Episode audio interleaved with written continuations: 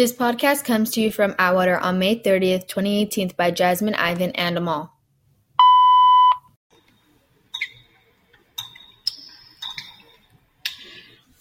Do you like taking long hot showers or drinking cold, fresh water? Well, it's a problem that we are wasting water on long showers. If we continue to misuse our water, then we are going to have to start getting used to not having enough or any water to shower or drink. From how much water we waste, and we also rarely get any rain, we are left to be in a drought and our lake water is decreasing. But don't worry, guys, we have a solution. To reduce overusing water, we propose some changes you can make.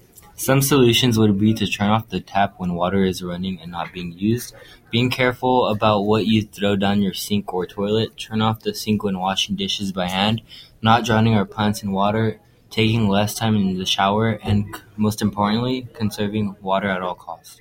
Humans tend to overuse water. Since humans are overusing water, plus we hardly get any rain, we result in being in a drought, and we have been for a while now.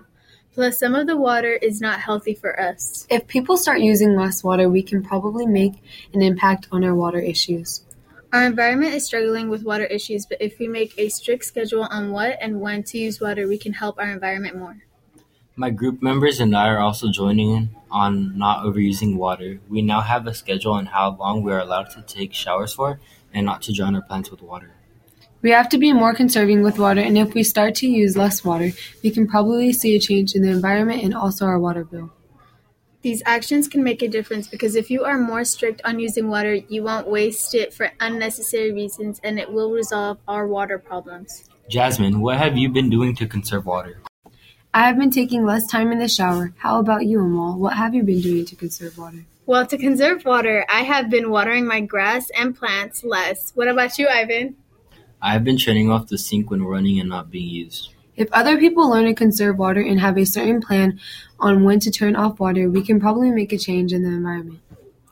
So, how has it been for you guys conserving water? Well, the water bill amount has decreased and we're saving water. It has been difficult taking short showers, but I will get used to it so I can conserve water.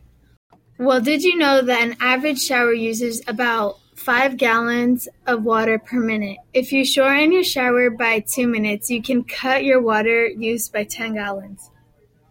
Every time you use hot water less, you are also saving energy and money.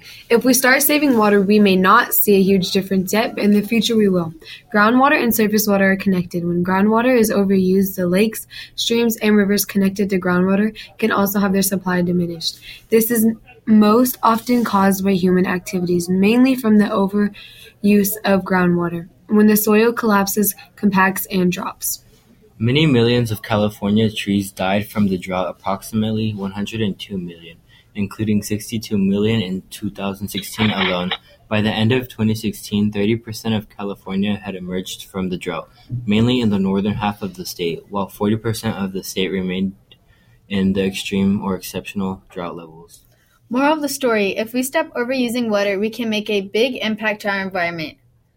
Bye, guys. Drip!